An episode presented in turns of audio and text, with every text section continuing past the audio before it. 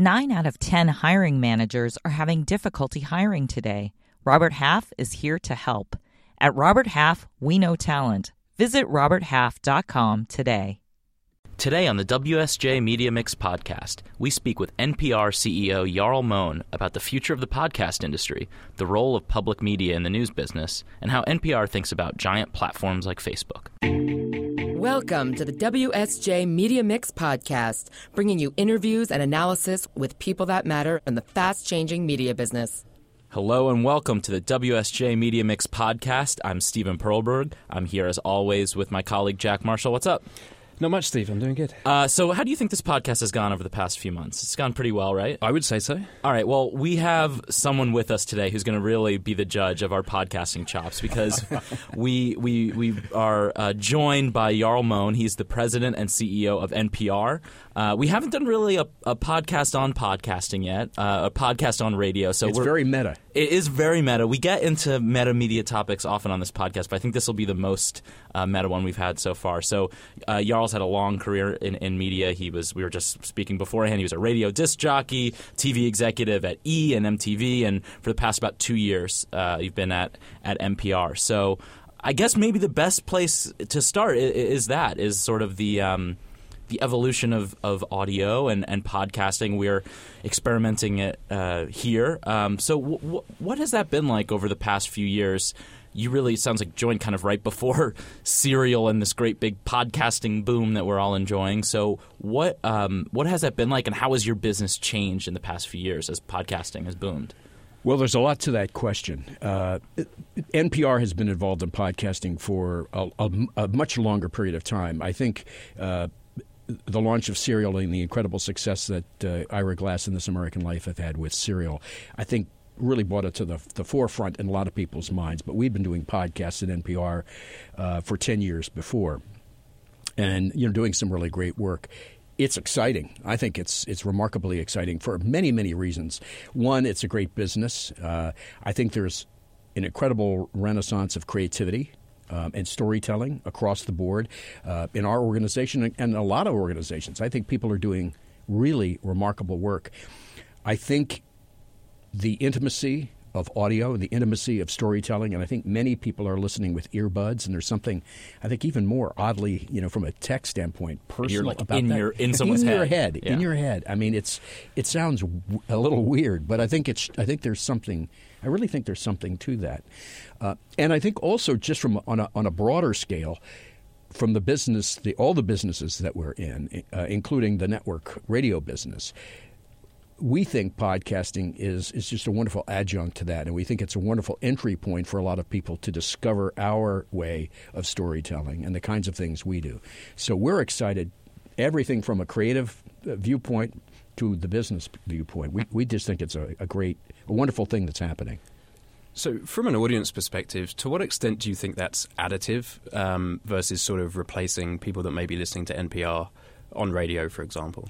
Well, we know it's additive because you know we get significant data across all of our platforms, and uh, the most recent month, November, we can look at. Uh, we can look at any one of the platforms we're on. And it's not just podcasting and the network. It has to do with NPR.org. We have three apps. We have the NPR News app, we have NPR One, we have NPR Music. And when we look at you know the amount of usage that we have, how many people download the app, how many people are using it on a regular basis, how often they're using it, how and how long they're listening, we're seeing great growth across everything. So on the network, you know, our primary business, our our, our legacy business, if you will, we're up forty percent. Uh, year over year, which is terrific. Some of that, of course, I think is is election related, but um, it's significantly more than our counterparts in commercial news radio.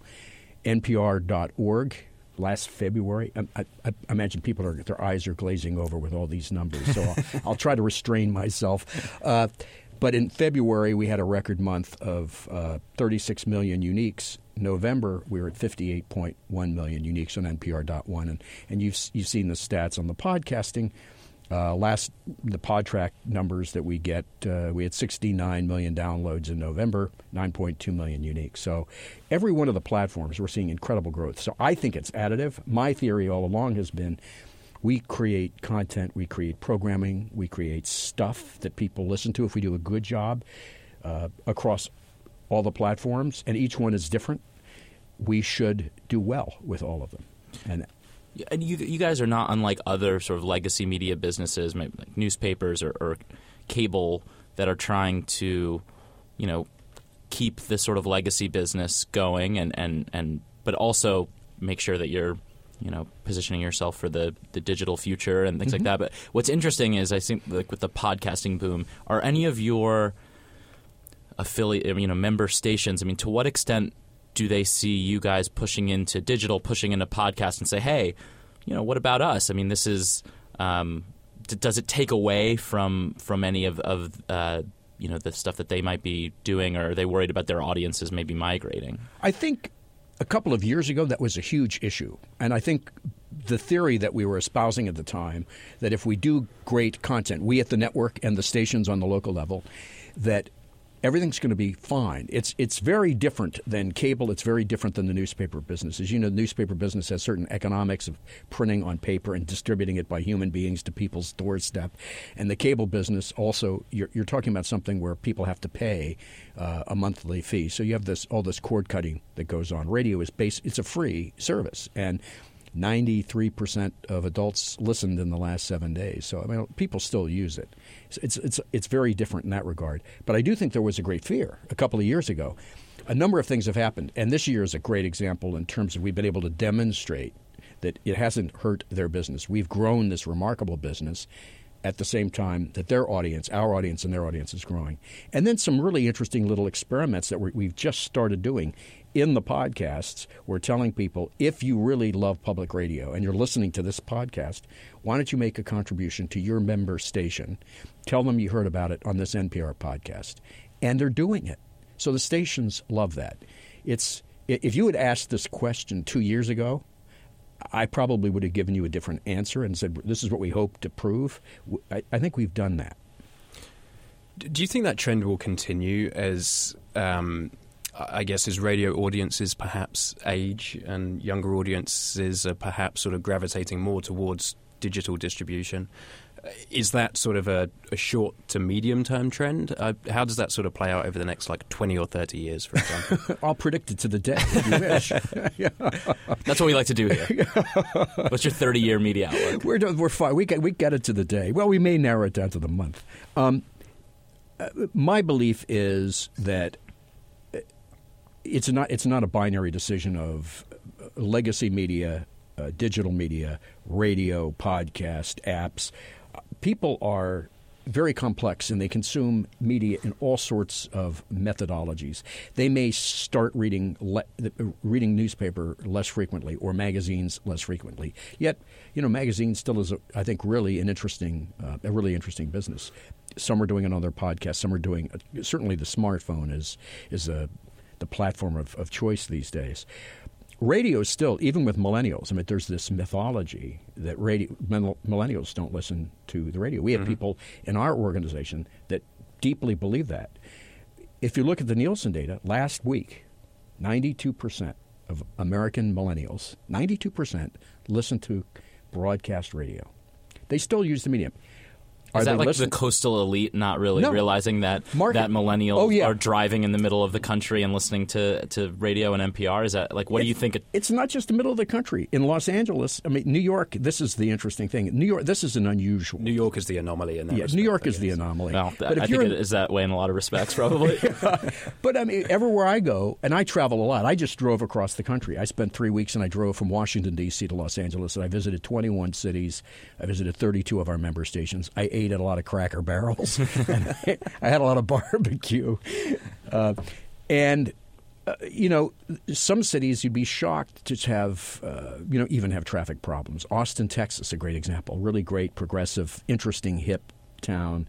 Uh, one of their biggest issues is traffic. The traffic there, in many ways, is almost as bad as, if not as bad as, you know, uh, my hometown of Los Angeles. So you're stuck in your car a lot, and people do listen to the radio a lot. And it's not an either or. People love podcasts. It's a great, it's a great medium. Radio can be a great medium. Uh, uh, people are using Spotify and Pandora and podcasts, and I mean, it's that's the great thing about technology. It's all this choice. So in 30 years, who the hell knows? I mean, uh, I don't know that anybody 30 years, 30 maybe, years that past, was or 20, long or even 10. uh, but I do think ultimately, it's something I believe, and I've been in. Uh, I hate to say it. This is going to sound awful, but I've been in media uh, 50 years now. 50. And the thing I do believe is, regardless of the platform, really interesting content, whether it's text, whether it's photography, whether it's audio, whether it's music, will perform. People want it. People will come to it. All right, we're going to take a quick break. We'll have more with Jarl right after this. This message comes from Viking, committed to exploring the world in comfort. Journey through the heart of Europe on an elegant Viking longship with thoughtful service, destination focused dining, and cultural enrichment on board and on shore. And every Viking voyage is all inclusive with no children and no casinos. Discover more at Viking.com. Hi, this is Paul Gigot, host of the Potomac Watch podcast. Join me and my colleagues every week as we dissect all of the latest happenings in Washington. Check us out at wsj.com slash podcasts and become a subscriber on iTunes, Stitcher, Spotify, and the Google Play Music app. WSJ Podcasts. Listen ambitiously. Now, back to the show. All right, we're back. Uh, so NPR obviously looks different uh, than than some of the media competition in the space is public. Um, and every few years there are always these stories that pop up, um, pressure from Congress about you know federal funding of, of NPR, and uh, I. You probably realize we just had an election, and uh, I missed that. Yeah, we have a a, a new president-elect who it would seem this hasn't really been in the news, but is there sort of fear that um, the new Trump administration might take a look at federal funding for NPR? I mean, he's got Republican Congress. Um, is this something that you guys think about? We think about it all the time, but not necessarily related to this election specifically. It's always an issue, and it's always something that we're concerned about. Federal funding for public radio is hugely important to us. The money doesn't come to us. There is a mythology. A lot of people don't know this. Uh, NPR, we as an entity, I, I get uh, less than, we get a, a percent and a half of our budget from the federal government, which is a real shocker. However, our member stations all across the country do get uh, get money from the government. In in total, it's about 100 110 million dollars to the stations. The the thing and the reason we're concerned about it is in the larger cities, whether it's here in New York, someone like our member station WNYC, or my alma mater in LA, KPCC, or WBUR in Boston, that federal money may account for, let's say, three or four percent of their budget. So if it were to go away, it would it would be a, a nuisance. It'd be a pain. It wouldn't be irreparable. They would find a way to make make it through. Here's the problem: many small communities across the country, really the small markets, many of which I I, I visited, Abilene, Texas, Lawton, Oklahoma, um, Flagstaff, Arizona. The percentage of the money that they get, although it's small, smaller dollars, it represents a, a much bigger percentage of their budget. It might be 30%, it might be 35% that is and and those stations may be the only source of news and information on the radio in those communities. Uh, they're the ones that I worry about. So yes, we're always concerned, but we're concerned about it at all times. We've had a Republican Congress since 2010. Uh, we have some great friends and supporters um, in uh, that are Republicans in the House and the Senate, and uh, so we're always concerned. But we think we've got a wonderful story and we're, we're, we're working hard and keeping our fingers crossed. What's your take on um, something that's sort of been talked about a lot in the media lately? Is sort of the rise of fake news, um, and I guess you know, obviously, we just had an election. NPR is often cited as one of the most sort of reliable news sources out there. Um, so what does that mean for sort of publicly funded news? Um, do you think there's sort of an appetite for this content more than there ever has been, or I do. I really do, and I appreciate you asking that question. Uh, it's this whole prevalence of fake news, and there's been much written about it lately. It's it's really a sad commentary. We think we're an antidote to that. We th- that perception that we are, uh, and the reality that we're providing really solid fact-based journalism is really important to who we are as a brand and our public service mission. And it, and fake news is part of it, but there's also even news that is real, but just headlines or you know, uh, 140 characters. Some people want to get their news that way. We really think our place in the food chain uh, is to do the opposite. And the more in depth we do, the more analysis we do, the more context we try to provide. What does this mean? What's the historical precedent? We think that's really valuable. And as the world gets shorter, uh, in terms of its attention span, what were we talking about? Uh, and and uh, uh, more sensationalistic, if you mm-hmm. will, uh, or ideological we think more and more people, not everybody, we're not going to be for everybody, but a lot of people are going to gravitate to that because it's different and there are fewer and fewer places that you can get that. What do you see as the future of, of NPR News? Because, like, like many uh, legacy businesses, there has been through the years, you know, some some turmoil and um, the news business at large uh, struggles. Uh, so, I mean, do you see that going forward as you know a real investment that, that you guys are going to make, or, or, are you sort of um, you know, prioritizing other pockets of the business more? It's our it's our mission. It is our primary mission. We are committed to it. We think we have, and you're right. Economically, news organizations, journalists, uh, they not only have the, uh, but they have huge economic issues that that they're facing. We we actually think we've got a fabulous business model. Historically, NPR perhaps has not, well, not perhaps, hasn't optimized it as well as they should have. And that's one of the things I hope, you know, this current management team we have is going to be able to do. But we have three sources of revenue. We have, uh, we have our corporate sponsorship or underwriting. That's one. A lot of journalistic organizations have that. So, and that is those are the big powerhouses and the pillars of public broadcasting. So, theoretically, yes, you, they don't have to buy that. They can say, "Yeah, we just want to buy." Wait, wait, don't tell me. Uh, it, I can't imagine anybody doing that, but right. they could. So it is a la carte to that extent. What typically happens, though, is they'll buy the news magazines, and then pretty much everything else is a la carte. So, uh, talk about how your your business has changed. You mentioned underwriting. Um, it seems like that you can call it a lot of different things sort of in the modern media space like things like you know brought to you by or have sp- sponsored content mm-hmm. um, are, is that a, uh, an area of your business that you are, are, trying to grow the sort of branded content sponsored content like a lot of media companies are these days we don't do that we don't do that um, we are very careful I, we think a lot of our colleagues do it um, but we think back to the question you asked, Jack, about the credibility, we think that that might put our brand at risk. And the, we can experiment with a lot of things. We love to experiment with things. We think innovation and trying things is important. And we know when we innovate and when we try things, many of them will fail. That's, that's the price one pays.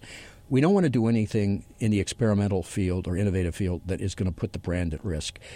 It's not to say we would never, ever do that, but we need to. We're, we are watching other institutions that are doing it. I am not a fan of that. Uh, there are some people that have done it and done it remarkably well.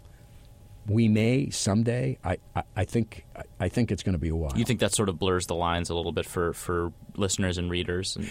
I think it does, and particularly ours. We have a very we have really unique a very unique brand of uh, of listener and consumer, and they're very you know they're very careful and they they listen very carefully, and they don't want us even in, to have even the slightest tinge of being affected uh, by who our who our corporate sponsors are, or who our our institutional um, um, foundations are that su- that support us.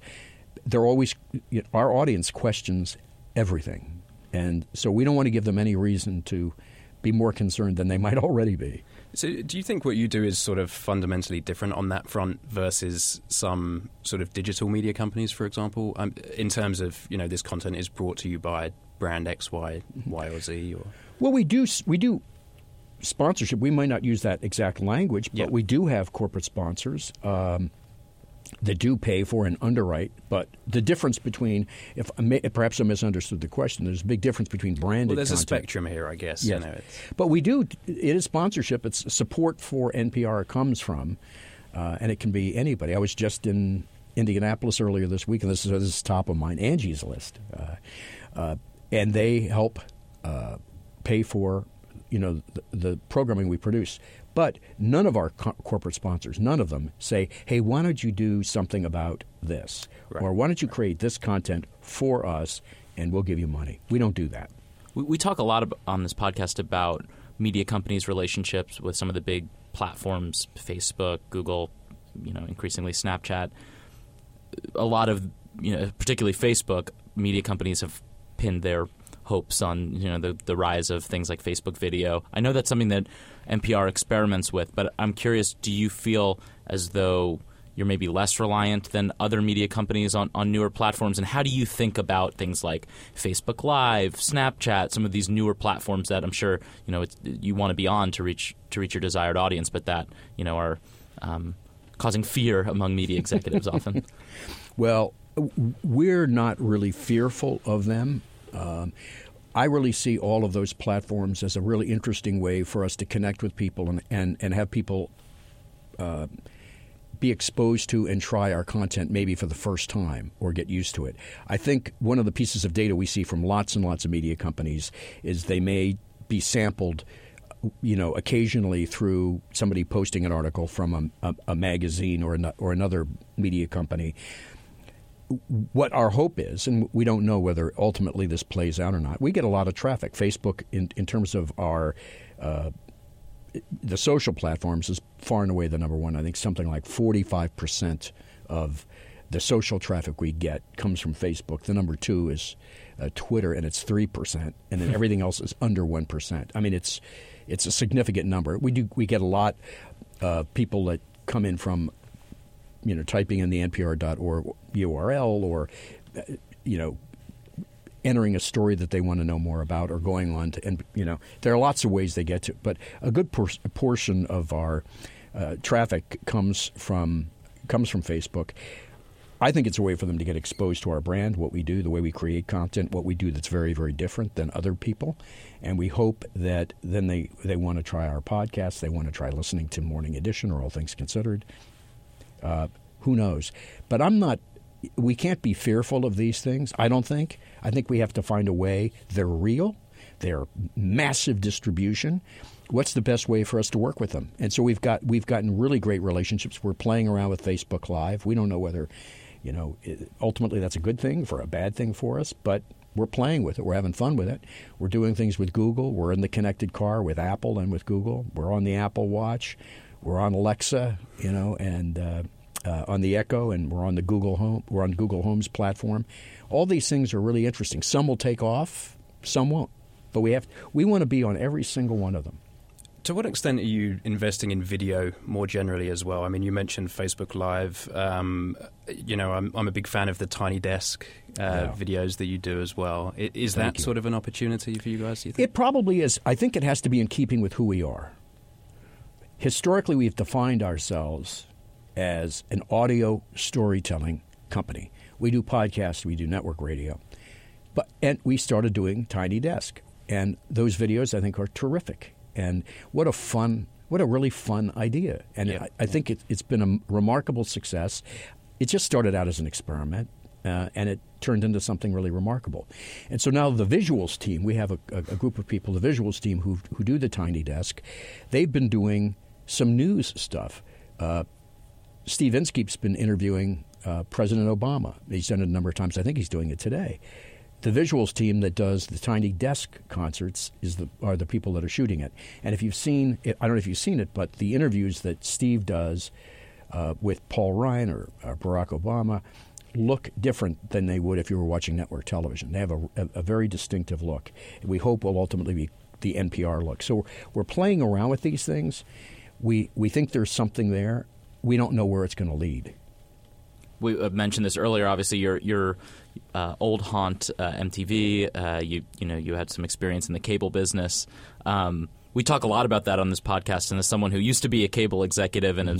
is sure observing the changes in that industry, Um, what what has that been like? I mean, you have been described as a turnaround specialist before. If you had to go back into the cable industry now, wh- where do you think um, the future is there, and, and, what sort of bets would you be making if you were, you know, at the helm of an MTV? Well, I, you know, I'm I'm always careful not to, to provide that kind of advice, and the reason no, the reason is the reason is.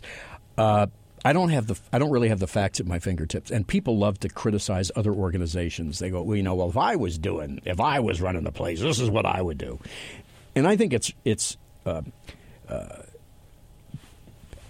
I don't have the I don't have access to that information. I don't know what they know. I think all of these organizations are run by really creative, smart people, uh, and so I don't want to second guess them. I do think just I'll, I'll speak generally. The the solution to any one of these problems, whether it's uh, that organization and MTV or any other, I think is great content um, and being creative and being innovative. And the greatest moments that MTV has had historically, or E has had, or VH1, you know, companies I've worked for, uh, or NPR, have been those moments of great creativity, experimenting with things, whether it's you know, um, a tiny, creating tiny desk or creating podcasts, or creating a new show and they're hard to plan. I mean, and and a business person can't come up with those ideas. Generally speaking, it's going to be a producer, someone that comes into the office. And one of my favorite MTV stories years ago, uh, Ted Demme, who was a uh, production assistant, very. I mean, he was you know young. He came and he started pounding the desk and saying, you know, we got to do. I want to do a special with on rap music. And we'd been playing some rap videos on MTV, but he says there's something going on. We got to do it. And I said, go ahead and do a half hour special. And he created Yo MTV Raps, and we didn't have any promotion, any marketing. Put that thing on the air. He and a guy named Peter Dougherty, both of them sadly have have have passed. It's uh, it's sad. Uh, but they came in and the first week it was like a, it was a smash success. I can you do another one next week? They go sure. So they did another half hour. I said, could you do an hour a week? They said sure. So then I said, hey, can you do a half hour a day? They go sure. And ultimately became an hour daily show. We ran it three times a day, and it was a monster hit. And the only reason it happened was someone, a really great creative guy, came into my office and basically almost threw me against the wall and said, "We have to do this." And I didn't want to get hit, so I said yes. and the rest is history. Yes. One one other thing I wanted to ask. We obviously talked about podcasts earlier. I we've um, reported and talked about sort of the larger maybe struggles in the podcast ad market. It's it's, it's growing extremely fast, but um, most of the ads in uh, for podcasts are direct response and you know the Squarespaces, the Caspers, whatever. And there's this perception, at least in some of the big marketers and ad buyers that I've talked to, that you know, it's not necessarily proven as a branding vehicle yet. So you're not necessarily going to hear uh, a ton of ads for big you know, cars or mm-hmm. sort of the big brands. Do you think that that's going to change, or what do you think podcasting as a medium needs to do to really up it where they can secure more from big brand uh, budgets that they have and, and put it? I think it will change. I think podcasting is a remarkable uh, way to reach people. I think it, and I think it's a self-selected sample of people. It is a, I think it's an unusual group of people. Uh, regardless of whether it's one of ours. Our listeners are unusual, I'm Sure. in a good way. I mean, in a really good way. uh, but these are people that are seeking out. Think about it. What you have to do. It's not. It's not really for us. We're used to doing it, right? And it's easy. But I think for a lot of people, it's uh, it's like what people that haven't you know the eighty percent that haven't aren't listening every month. Um, I do think there are a couple of things going on, and the same thing happened back, you know, kind of the beginning of uh, the web and people creating blogs. Everybody had to have one, and now podcast, everybody has one. Guy Raz told me the other day. He said he he heard the number that there were three hundred and twenty thousand weekly podcasts. It's I mean it's a crazy number. Most of them are not any good. Most of them will not be will get any traction. But there are there are some remarkable people across the universe doing this great stuff. So I think a couple of things happen. The pie gets bigger. I love the fact that there's so many great people making podcasts you know, some people are very provincial. Aren't you afraid you're going to lose market share? Well, we're trying to grow a pie. I'd rather have a smaller percentage of a much, much bigger pie, something that's really healthy with a lot of people 90% of the population are listening to podcasts, and we've got a great measurement tool that you know, packaged goods and automobiles and all the major sponsors can use to buy uh, sponsorship or underwriting or advertising on. So I think it's going to go that way. Uh, it's happened with almost every. I remember the you know. It's going to sound like a really old, old guy. I remember the early days of the internet. I was I was on the board of CNET, and uh, those executives were deeply involved with the Inter- Interactive Advertising Bureau. And I remember the days when the, the dollars going to web advertising were like really, really small. It was like, you know, someday there's going to be a universal measurement tool, and someday there's going to be, you know, a universal way of the ads being uh, programmed. And it did. And of course, you know, we know we know how much money is spent, you know, on those platforms these days. I think the same thing's going to happen. The content's too good.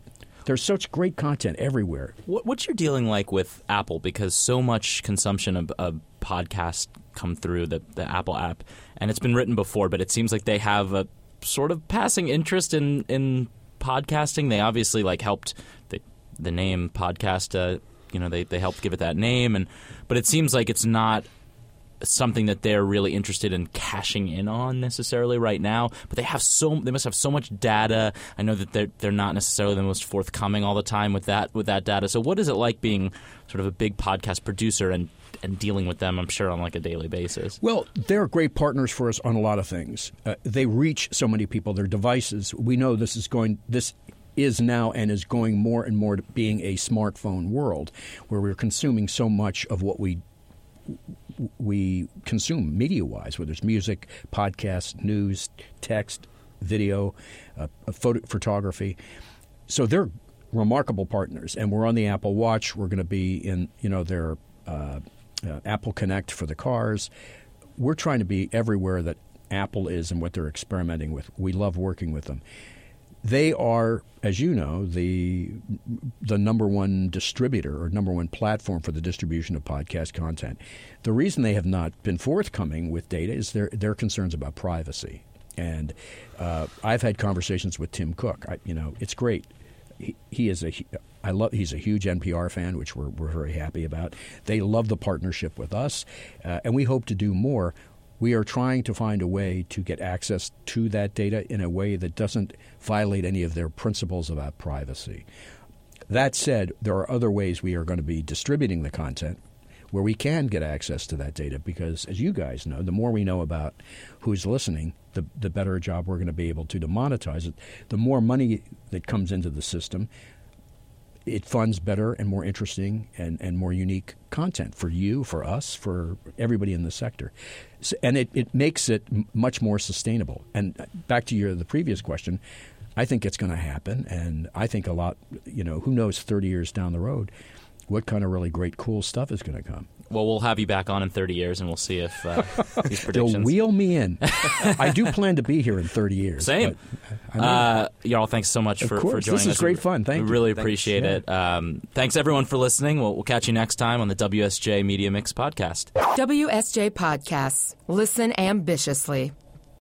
This message comes from Viking, committed to exploring the world in comfort. Journey through the heart of Europe on an elegant Viking longship with thoughtful service, destination focused dining, and cultural enrichment on board and on shore. And every Viking voyage is all inclusive with no children and no casinos. Discover more at Viking.com.